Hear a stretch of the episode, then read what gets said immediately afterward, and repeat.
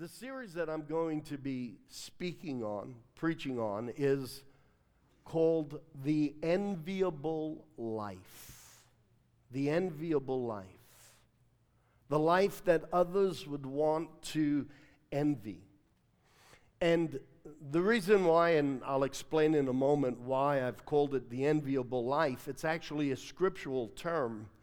Um, but we'll get into that in a moment. We don't want to live lives full of envy, but we want to live lives so blessed of God that we are enviable to others. Can I get an amen? Amen.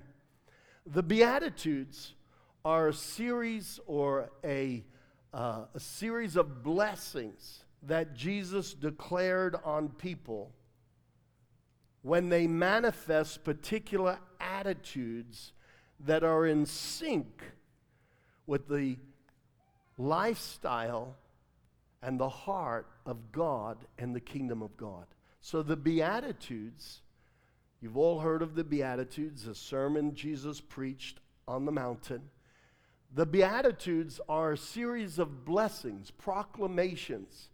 He starts each Beatitude with, Blessed are people who do this, this, and this. And then he says what the blessing will be. And he declares these pronouncements or these blessings on people that are manifesting heart attitudes that are in sync with God, lifestyles that flow with what the lifestyle of the kingdom of God is. We could go to church all we want. We have to live church. You and I are the church, and we're only the church because Jesus Christ is in us. And we are the breath of God on earth. We are His representatives. We are, to some, the only gospel they'll ever see. We are the salt. But if the salt loses its flavor, does it have any value? How many of you have ever been to a restaurant and you go to take the salt and you're putting salt on your vegetables or something and it's like, there's no taste. You put the salt on your meat and there's still no taste. And you're shaking and you're shaking and you're shaking and there's just no flavor being drawn up by the salt. Salt draws out the flavor of what it seasons. And when you have, I was at the restaurant just the other day and I'm salting. Uh, my meal, and there's absolutely no enhancement of flavor. And finally, the waitress went and got me some salt in a bowl from the chef's uh, station, and I had to pinch it and sprinkle it on my food. The Bible or Jesus says, You are the salt of the earth, but if the salt loses its ability to draw out the richness of God's character, if the reflection of Christ isn't in us, if we lose that ability, salt loses its value.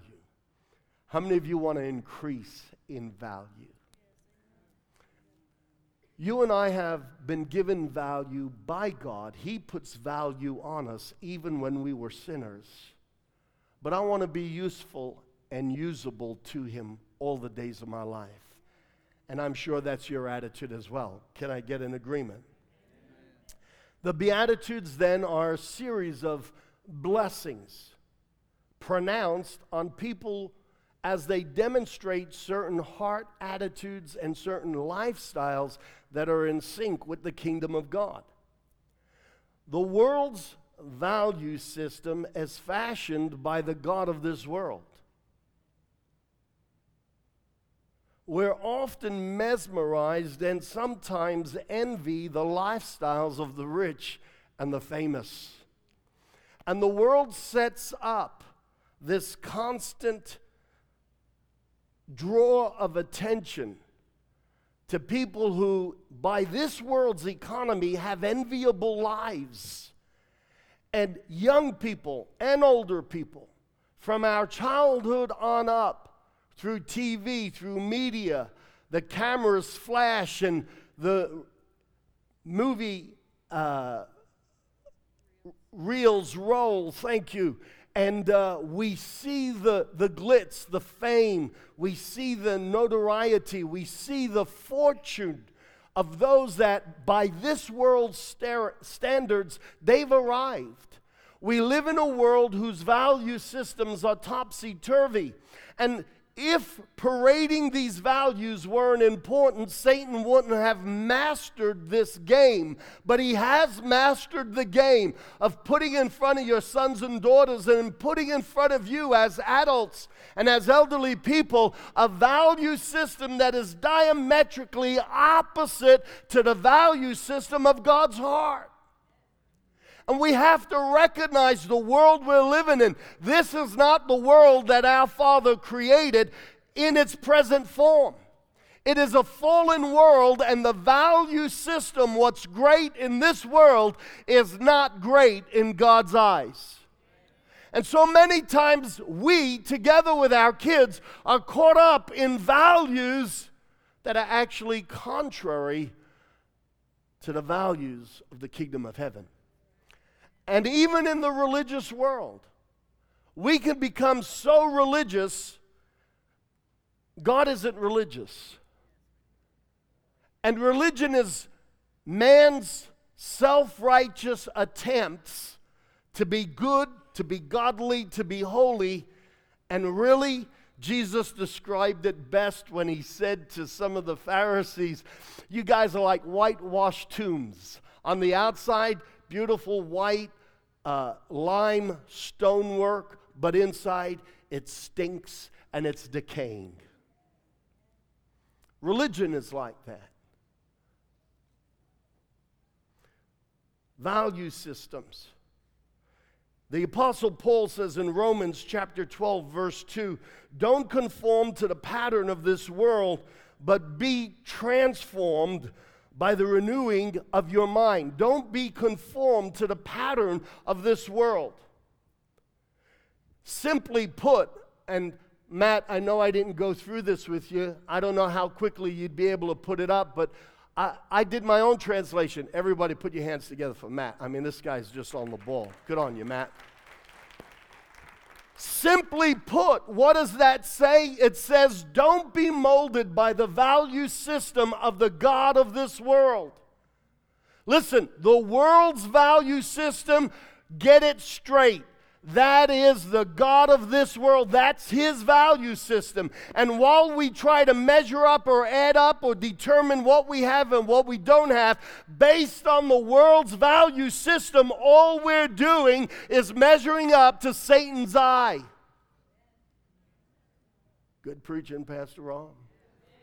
Don't be molded by the value system of the God of this world, but be transformed by changing your thinking to line up with the value system of the God of the universe.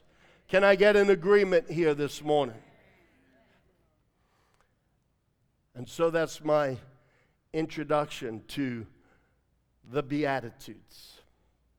You won't find the word beatitude in the actual text of Scripture. You'll find it as a heading, the Beatitudes or the Sermon on the Mount, the Beatitudes, but in the actual written text by the gospel writers, in this case Matthew, you won't find the word beatitude.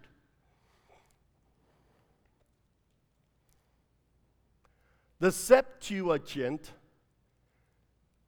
which some of you may have heard from time to time, is a version or a translation of the Hebrew text, the Old Testament, translated into the Greek. And so the Septuagint is a version of the Hebrew text translated into the Greek. At the time of Jesus, the Greek Empire had fallen, and the Roman Empire was a new, young, upcoming empire, an empire that would cover most of the then known world. Because the influence of Alexander the Great and the Greeks was so immense, Greek was the common language, and so Hebrew texts were translated into Greek because Greek Gentiles were starting to believe in the God of Abraham. And so to understand about this God of Abraham, scribes would translate and uh, translate the Hebrew text into the Greek. Later, after the time of Jesus, probably around 300, 400 AD, the language and the Roman influence had increased to such a point that the common language of the people was Latin and it wasn't Greek. The people in the East, the nations in the East, spoke primarily Greek, but now, uh, as Rome continued to influence and have influence on society over the next couple of hundred years, the common language, and especially the nations of the West, was Latin.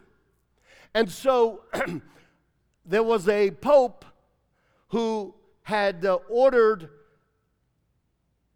Jerome to translate the Greek text into Latin, the common language, Latin.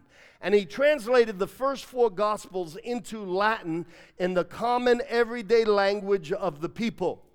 And the Roman Catholic Church adopted that as their official translation, and it's called the Vulgate. And in the Latin came the word beati. Beati means blessed. And so the Beatitudes, every time Jesus reveals an attitude and a lifestyle that is uh, conducive or in sync with the kingdom of God, he would say beati. In Latin, it would be beati. Are you with me? And so we Anglicized it over the years and it became the Beatitudes.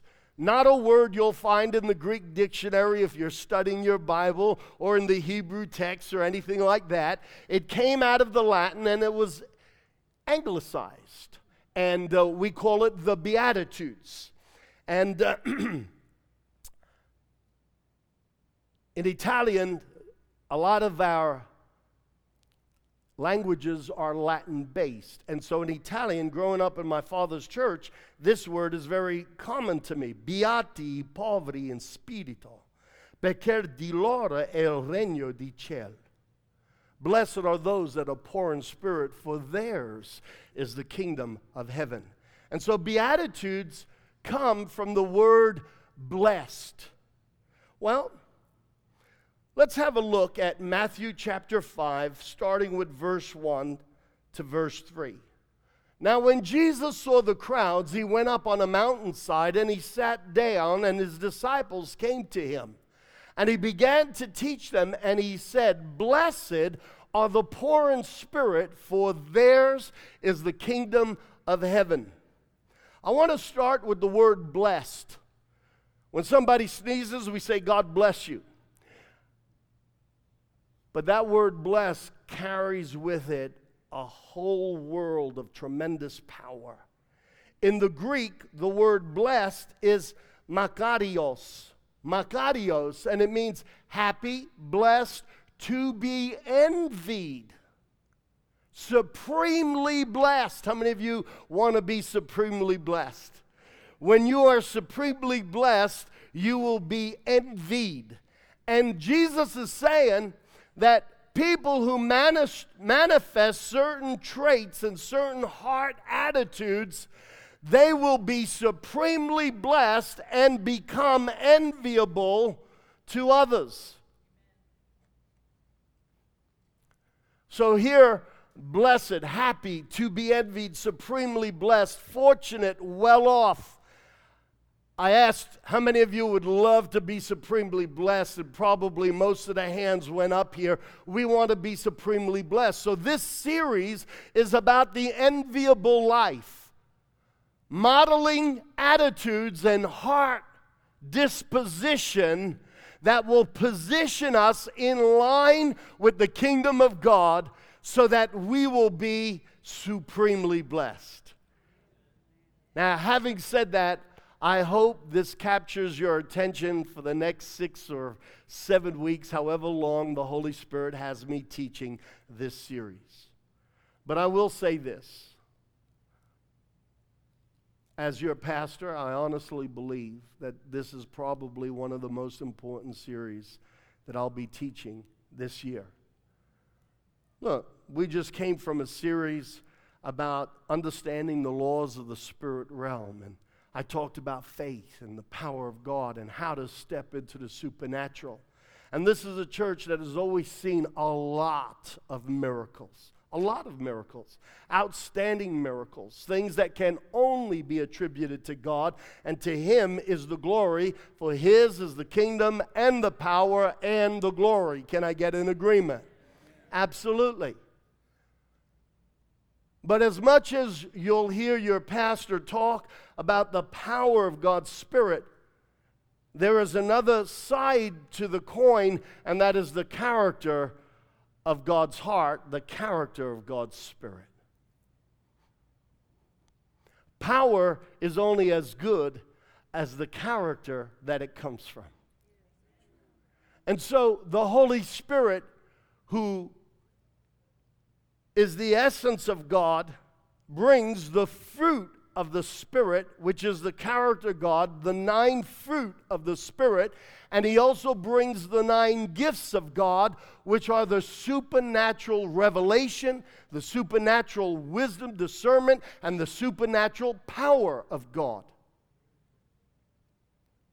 He symbolizes a dove, but the Holy Spirit isn't a dove, it's just a symbolic picture but any bird with only one wing will never reach its full potential. And so the church, unfortunately, there are segments of the church that want to recognize the Holy Spirit and his fruit, but deny the power of the Holy Spirit and its giftings in work and in action in the church today. On the other hand, then you get segments of the church that want to put so much emphasis on the power and the gifts, and rightly so. But Paul brings a balance and says, I can have the gift of faith and I can have the gift of prophecy, but if I don't have the fruit of God's Spirit, namely love, I have nothing. We want the power of the Holy Ghost. And the power of God's Spirit should be evident in the church because it's that supernatural lift that lifts us above the advent of negative circumstances and the works of the enemy. We are more than conquerors through Jesus Christ who strengthens us. But we are more than conquerors also in character and not just in power. Because what the flesh made us powerless to do in regards to God's standard, the Spirit of God in us gives us the ability to not only say amen, but be the amen in lifestyle. Can I get an agreement? Blessed are the poor in spirit, for theirs is the kingdom of heaven. The Beatitudes, as I said, are heart attitudes or lifestyle, a lifestyle of thinking that gets God's attention every time. Listen to this the Beatitudes are heart attitudes, a lifestyle of thinking that will get God's attention every time and will cause Him to pronounce a blessing on our life. That's why these Beatitudes are so powerful. They will align us with God's heart. If we understand these Beatitudes, they are the attitudes of God's heart. And they will align us with God, and they will get His attention every time, and it will cause Him to pronounce a blessing over our lives. Now, blessing aside, I just want to be aligned with God's heart.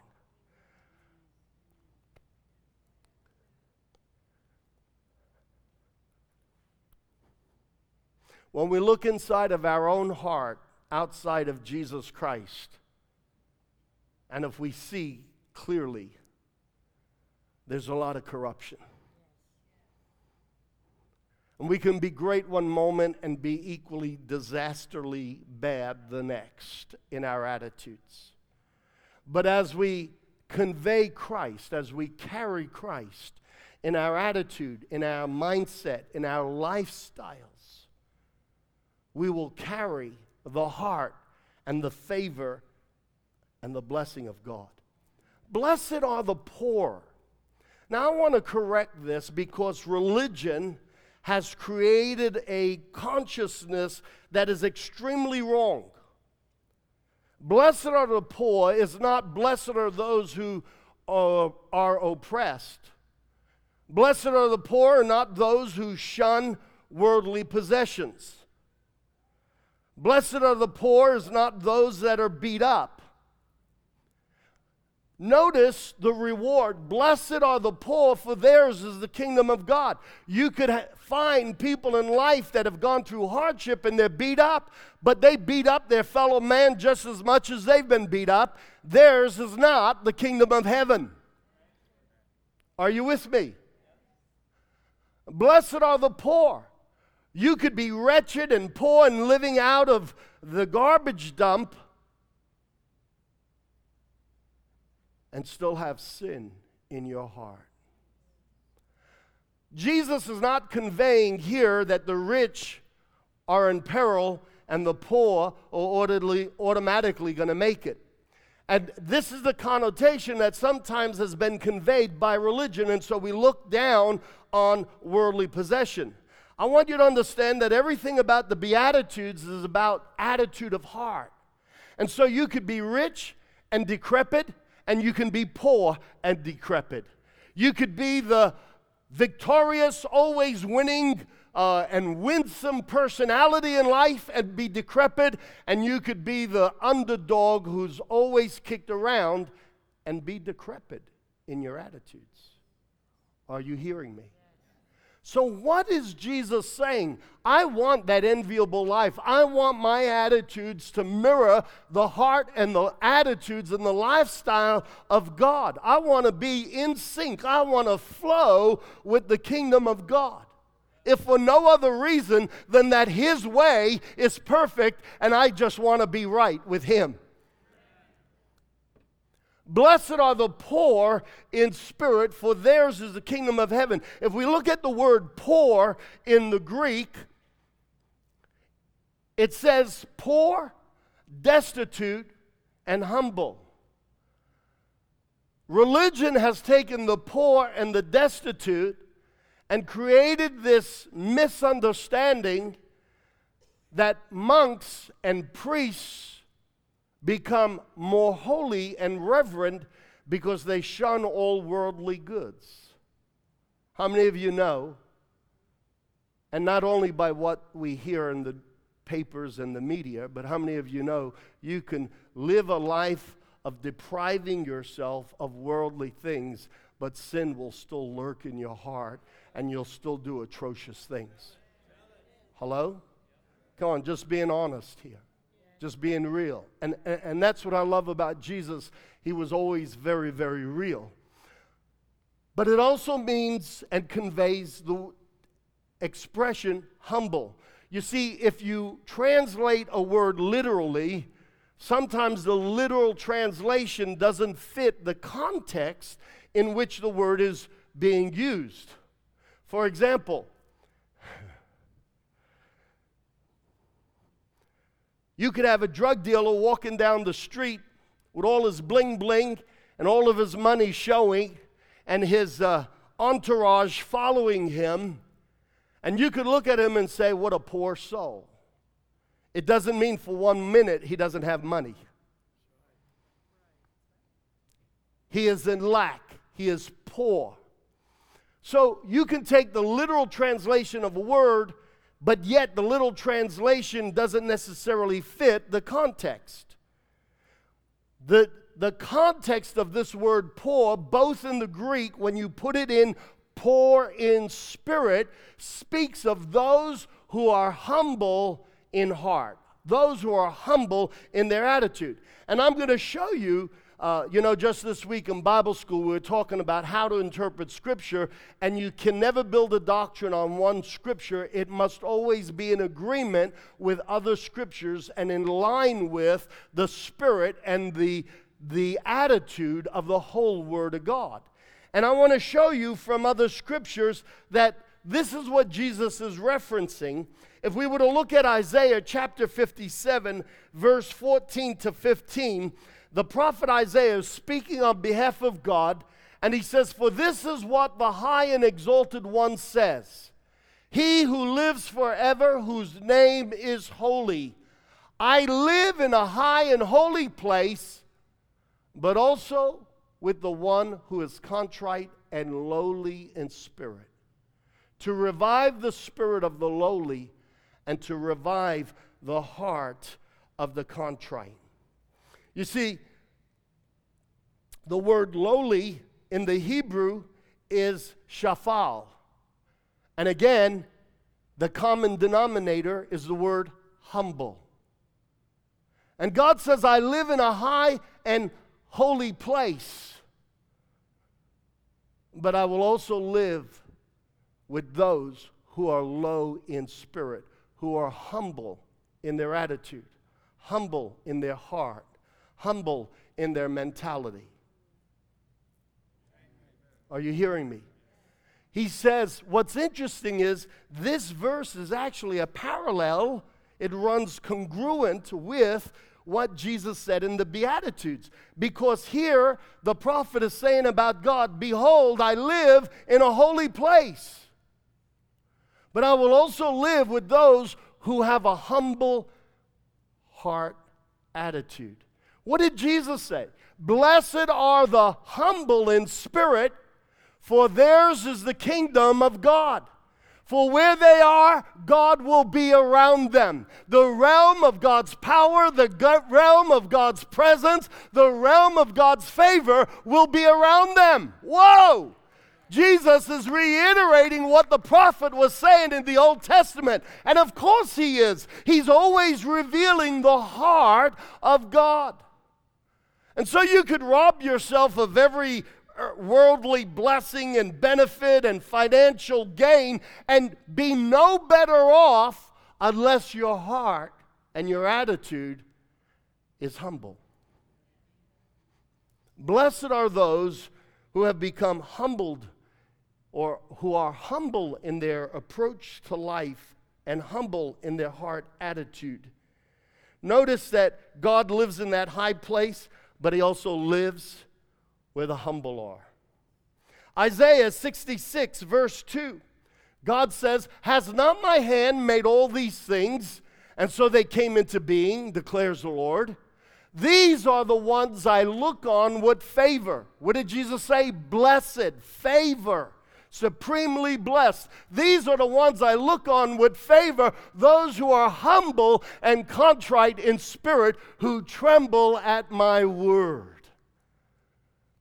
Church, we need to develop a lifestyle, a heart attitude that runs from the spirit of pride and arrogance and obnoxiousness and embraces the fact that without Christ, we're miserable. We're full of mistakes. You see, on the one hand, the Apostle Paul could seem almost as if he was arrogant. He makes statements like, I can do all things. But he gives it a context through Jesus Christ who enables me. And so, as Christians, we need to understand that in our flesh and of our flesh, we're nothing in and of of our own efforts, we will always be prone to sin. While we can at times reach moments of great humanitarian acts, the attitude in our heart can also sink the, to the lowest depths, and we could be shamefully sinful. I didn't hear that. I know I'm not just talking about me, because most of us are like the rest of us.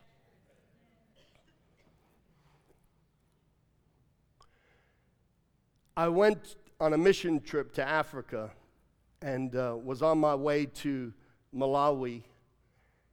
We were going to the rural regions, the inner, inner part of the nation of Malawi. And uh, my plane stopped in South Africa, And while I was there, I observed something that really tormented my heart. So much so that though this was maybe 12 years ago, I think of it from time to time and it really bothers me. And I remembered being in the airport and seeing this white South African man, probably my age, and he had addressed one of the airport attendants who happened to be African. And he spoke down to him in such a way and was so arrogantly rude. Forgive me, but in a moment I stepped into the flesh and I wanted to knock him out. The irony is, as we traveled six hours inland into the interior of Malawi, we are now in a region where the people are, are poor. This is a third world country. We stop at what they call a supermarket that was really no bigger than a gas station convenience store. And everything they were selling, there were only a few items. They were the most basic needs of life, and they were sold in Hessian bags. This was their food supply. And uh, as I come out of the store, we're, we're all trying to get drinks. We're really hot and thirsty. The road is dusty. And uh, out comes this African young woman whose skin color was just a little bit lighter than the gentleman standing in front of her. And she took to him just like the other gentleman took to that young man in the airport in South Africa and totally berated him. And what I felt God showing me is that the issue isn't prejudice or racism, the issue is man is utterly sinful. And sometimes we could get sidetracked in how we name things. The bottom line is we are all utterly sinful. I've had opportunity to preach around the world, and I'll be honest with you. As I go from one country to another, as I mix with diverse cultures, here, don't take offense, anyone, at anything I'm saying. I want to be free to just speak the truth as I've preached in South America and mixed with people from different nations in South America, it has amazed me how people that I would group as Latino, all one people group, and I understand there's a lot of diversity, but from one nation to the next, there is an attitude of superiority. And I would go into Uruguay, and those that are in Argentina were in their attitude far superior to those in, Argent- in Uruguay. And then the Uruguayans were guilty of feeling superior to somebody other in South America. And the bottom line is not South America or Latinos or black or white. The bottom line is that our granddaddy, Adam, sinned in the garden, and his number one sin was arrogance. Come on, church, are you hearing me? Let's go back to the beginning for a minute. You see, if you study the law of God, Paul makes it quite clear. I believe it's Romans chapter 3 verse 20. He says, "The only purpose of the law was to show you how sinful you are." Now, why did God have to go to such an elaborate length to show man that no matter how much he desired these principles and these ideals of God, that the more he tried to do it, the more he tried to do it, he couldn't. He'd fall on his face. The conclusion of that, the summary of what the law was meant to do, is found in the second half of Romans chapter 7 when Paul, he's speaking about mankind under different dispensations, and he's talking about man under the law trying to do the law of God. He sees that the law is good, he sees that the law is holy, he tries to do it, but even though he loves the law of God, he finds another law at work in himself, and he comes to a conclusion, Paul speaking about mankind under a dispensation of law, he says, O wretched man that I am, who shall deliver me from this body of death? The man Paul is describing needs a Savior. In Romans chapter 3, verse 20, Paul explains that was the whole purpose of the law to show us that even our good works don't come close to the purity and the goodness and the sweetness and the gentleness and the love of God. Yeah, go on, give the Lord a big hand. See, when we were singing in worship earlier, we were singing uh, at how good Jesus is. We like to think we're good, but outside of Christ, really, we're lost. We have moments of good achievements. We have moments of highlights where we do honorable things. But the bottom line is man is utterly sinful and we need a Savior. But in Christ, who we are in Christ is a whole nother picture. You see, I glory and I boast in who I am in Christ. I preached a series, I believe I am who He says I am.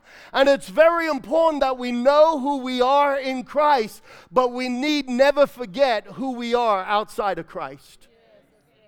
Not so that we live in condemnation or in guilt, but so that we keep on the mark of what we needed, and that was a Savior. If there's anything good in me, it's only because of the presence of God. Amen. And Jesus is saying, to be envied and blessed and supremely blessed are people who can maintain an attitude of humility. You see, the Bible says that God will resist the proud. Have you got that scripture for me? I've left my notes now, Matt, so you're going to have to just fly with me. Uh, James 4 6, but he gives us more grace. That's why scriptures say, and this next scripture, James is quoting, it comes out of the book of Proverbs.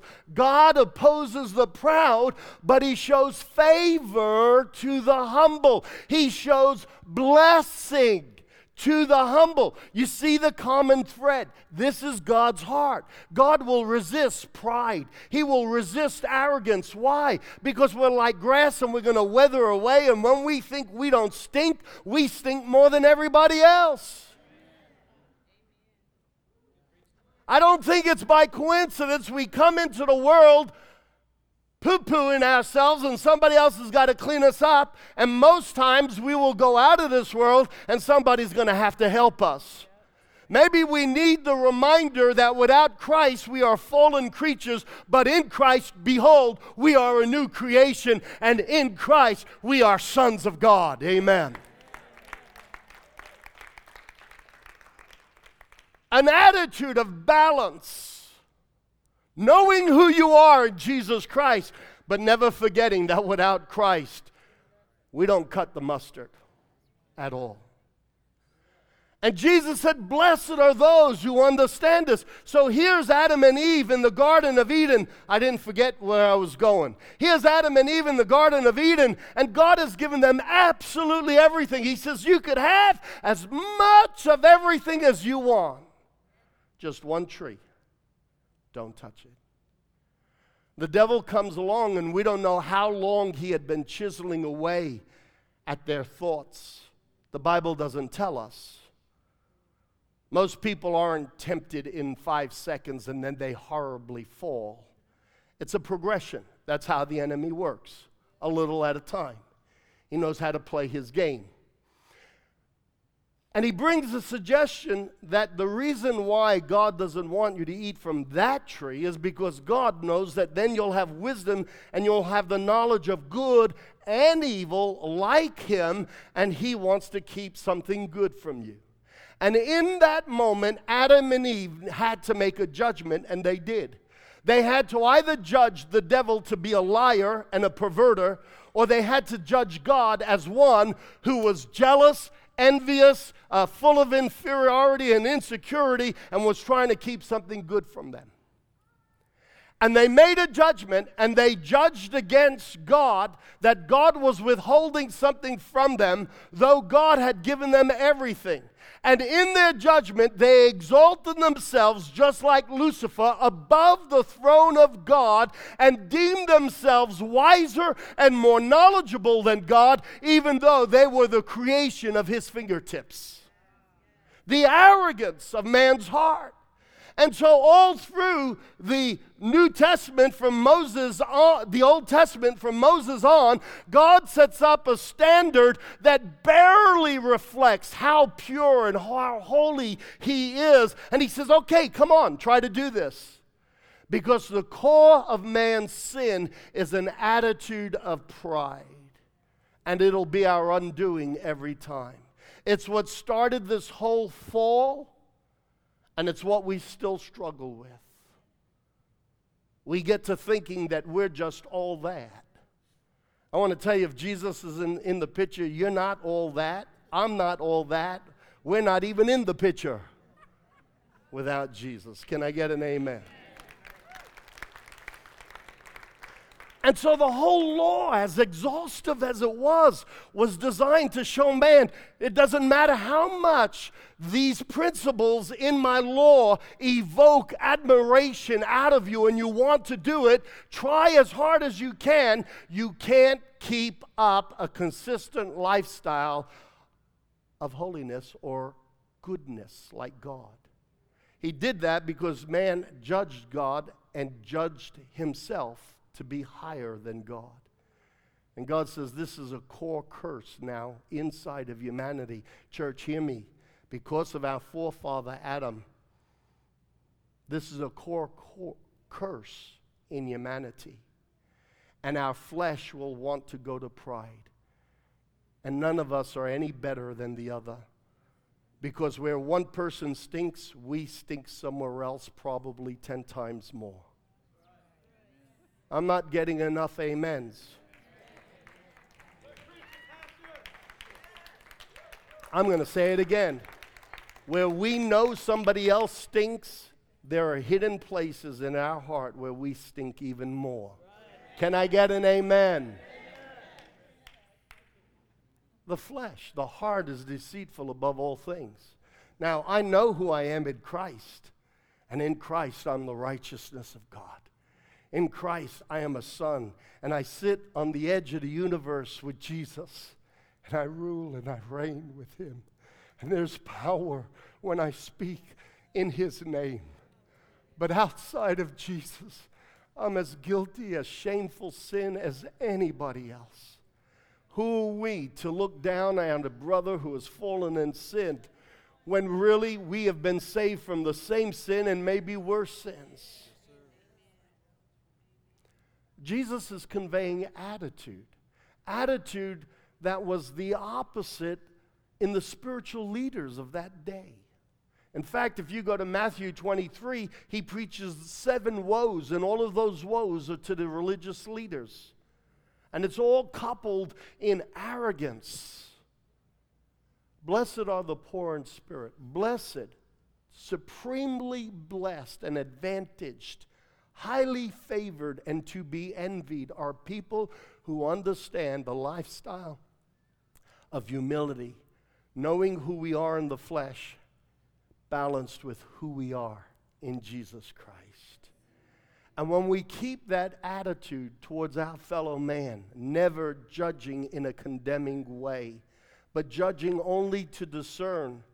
And when I see evil in another, I don't just assume, well, God, thank God I'm not like him. The Pharisees, Jesus used that illustration. They'd come and pray and say, well, God, thank you. I'm so glad I'm not like that person. And really, what the attitude should be is, God, I thank you that you've redeemed me. I was just like that and capable of all of those things as well. Come on, church, are you hearing me? If you want the blessed life, then we must model the heart and the attitude and the character that comes from Jesus Christ. Hallelujah.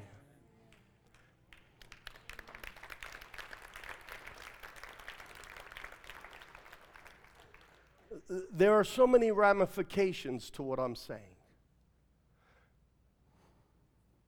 Look, tithing. Oh, we're not under the law. There he goes. Can I explain something? The whole issue of tithing, first of all, tithing happened before the law. Okay? And if God introduces it in the law and it happened even before the law, and in the New Jerusalem, they will bring the cedars of Lebanon and they will bring of their flocks and they will bring of their gold into the temple in the New Jerusalem to come. This is just wealth is a vehicle of worship. But let me show you something about tithing. God says to Israel in Deuteronomy chapter 8, can I have it, Matt? I want to read this to you because I want to get things in a perspective. I want you to see how easily we are prone to pride. When you have eaten and are satisfied, praise the Lord, your God, for the good land he has given you. Be careful that you do not forget the Lord your God, failing to observe his commands, his laws, and his decrees that I'm giving you this day. Otherwise, when you eat and you're satisfied, when you build fine houses and you settle down, when your herds and your flock grow large and your silver and gold increase, increase and all you have is multiplied, then your heart will become proud and you will forget the Lord your God who brought you out of Egypt and out of the land of slavery. Don't forget where you came from. Know where God's taken you to, but don't forget where you came from. Never lose sight of the equation that without Christ we are nothing, but in Christ we are sons of God. Can I get an agreement? He goes on and he says in verse 15, He led you through the vast and dreadful wilderness, that thirsty and waterless land with its venomous snakes and scorpions. He brought you water out of a hard rock he gave you manna to eat in the wilderness, something your ancestors had never known, to humble and test you so that in the end it might go well with you. Verse 17 You may say to yourself, My power and the strength of my hands have produced this wealth for me. Verse 18 But remember the Lord your God, for it is He who gives you the ability to produce wealth and so confirms his covenant which he swore to your ancestors as it is today. Tithing says, God, the work of your kingdom is priority. Tithing says, God, you're the source of my blessing, not me. And if you tithe for no other reason so that you didn't fall into the trap of becoming obnoxious and conceited about your ability, that alone would be a good reason to tithe. The heart of man will tend to pride on so many levels. Racism is despicable. Pride is the root of it, and pride is abominable. The proud and the arrogant take offense quickly, but the humble, all is well. And Jesus said, You will be greatly blessed of God. And the kingdom of God is yours. He's not saying that the kingdom of God goes to anyone who's poor. What he's saying is the realm of God's presence and the realm of God's power will be with you when you resist pride and you walk in humility with your fellow man and before God. Can I get an amen? amen? Come on, let's give the Lord a clap off. Amen. Would you stand with me?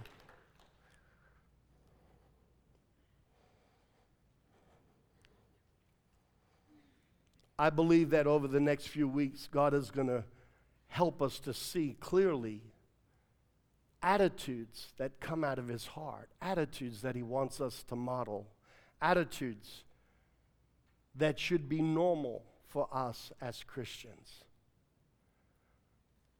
Listen to me, church.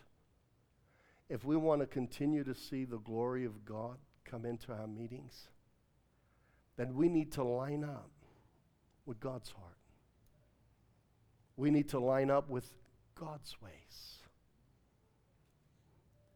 We need to become sensitive to Him. We can talk in tongues, move mountains, and raise the dead.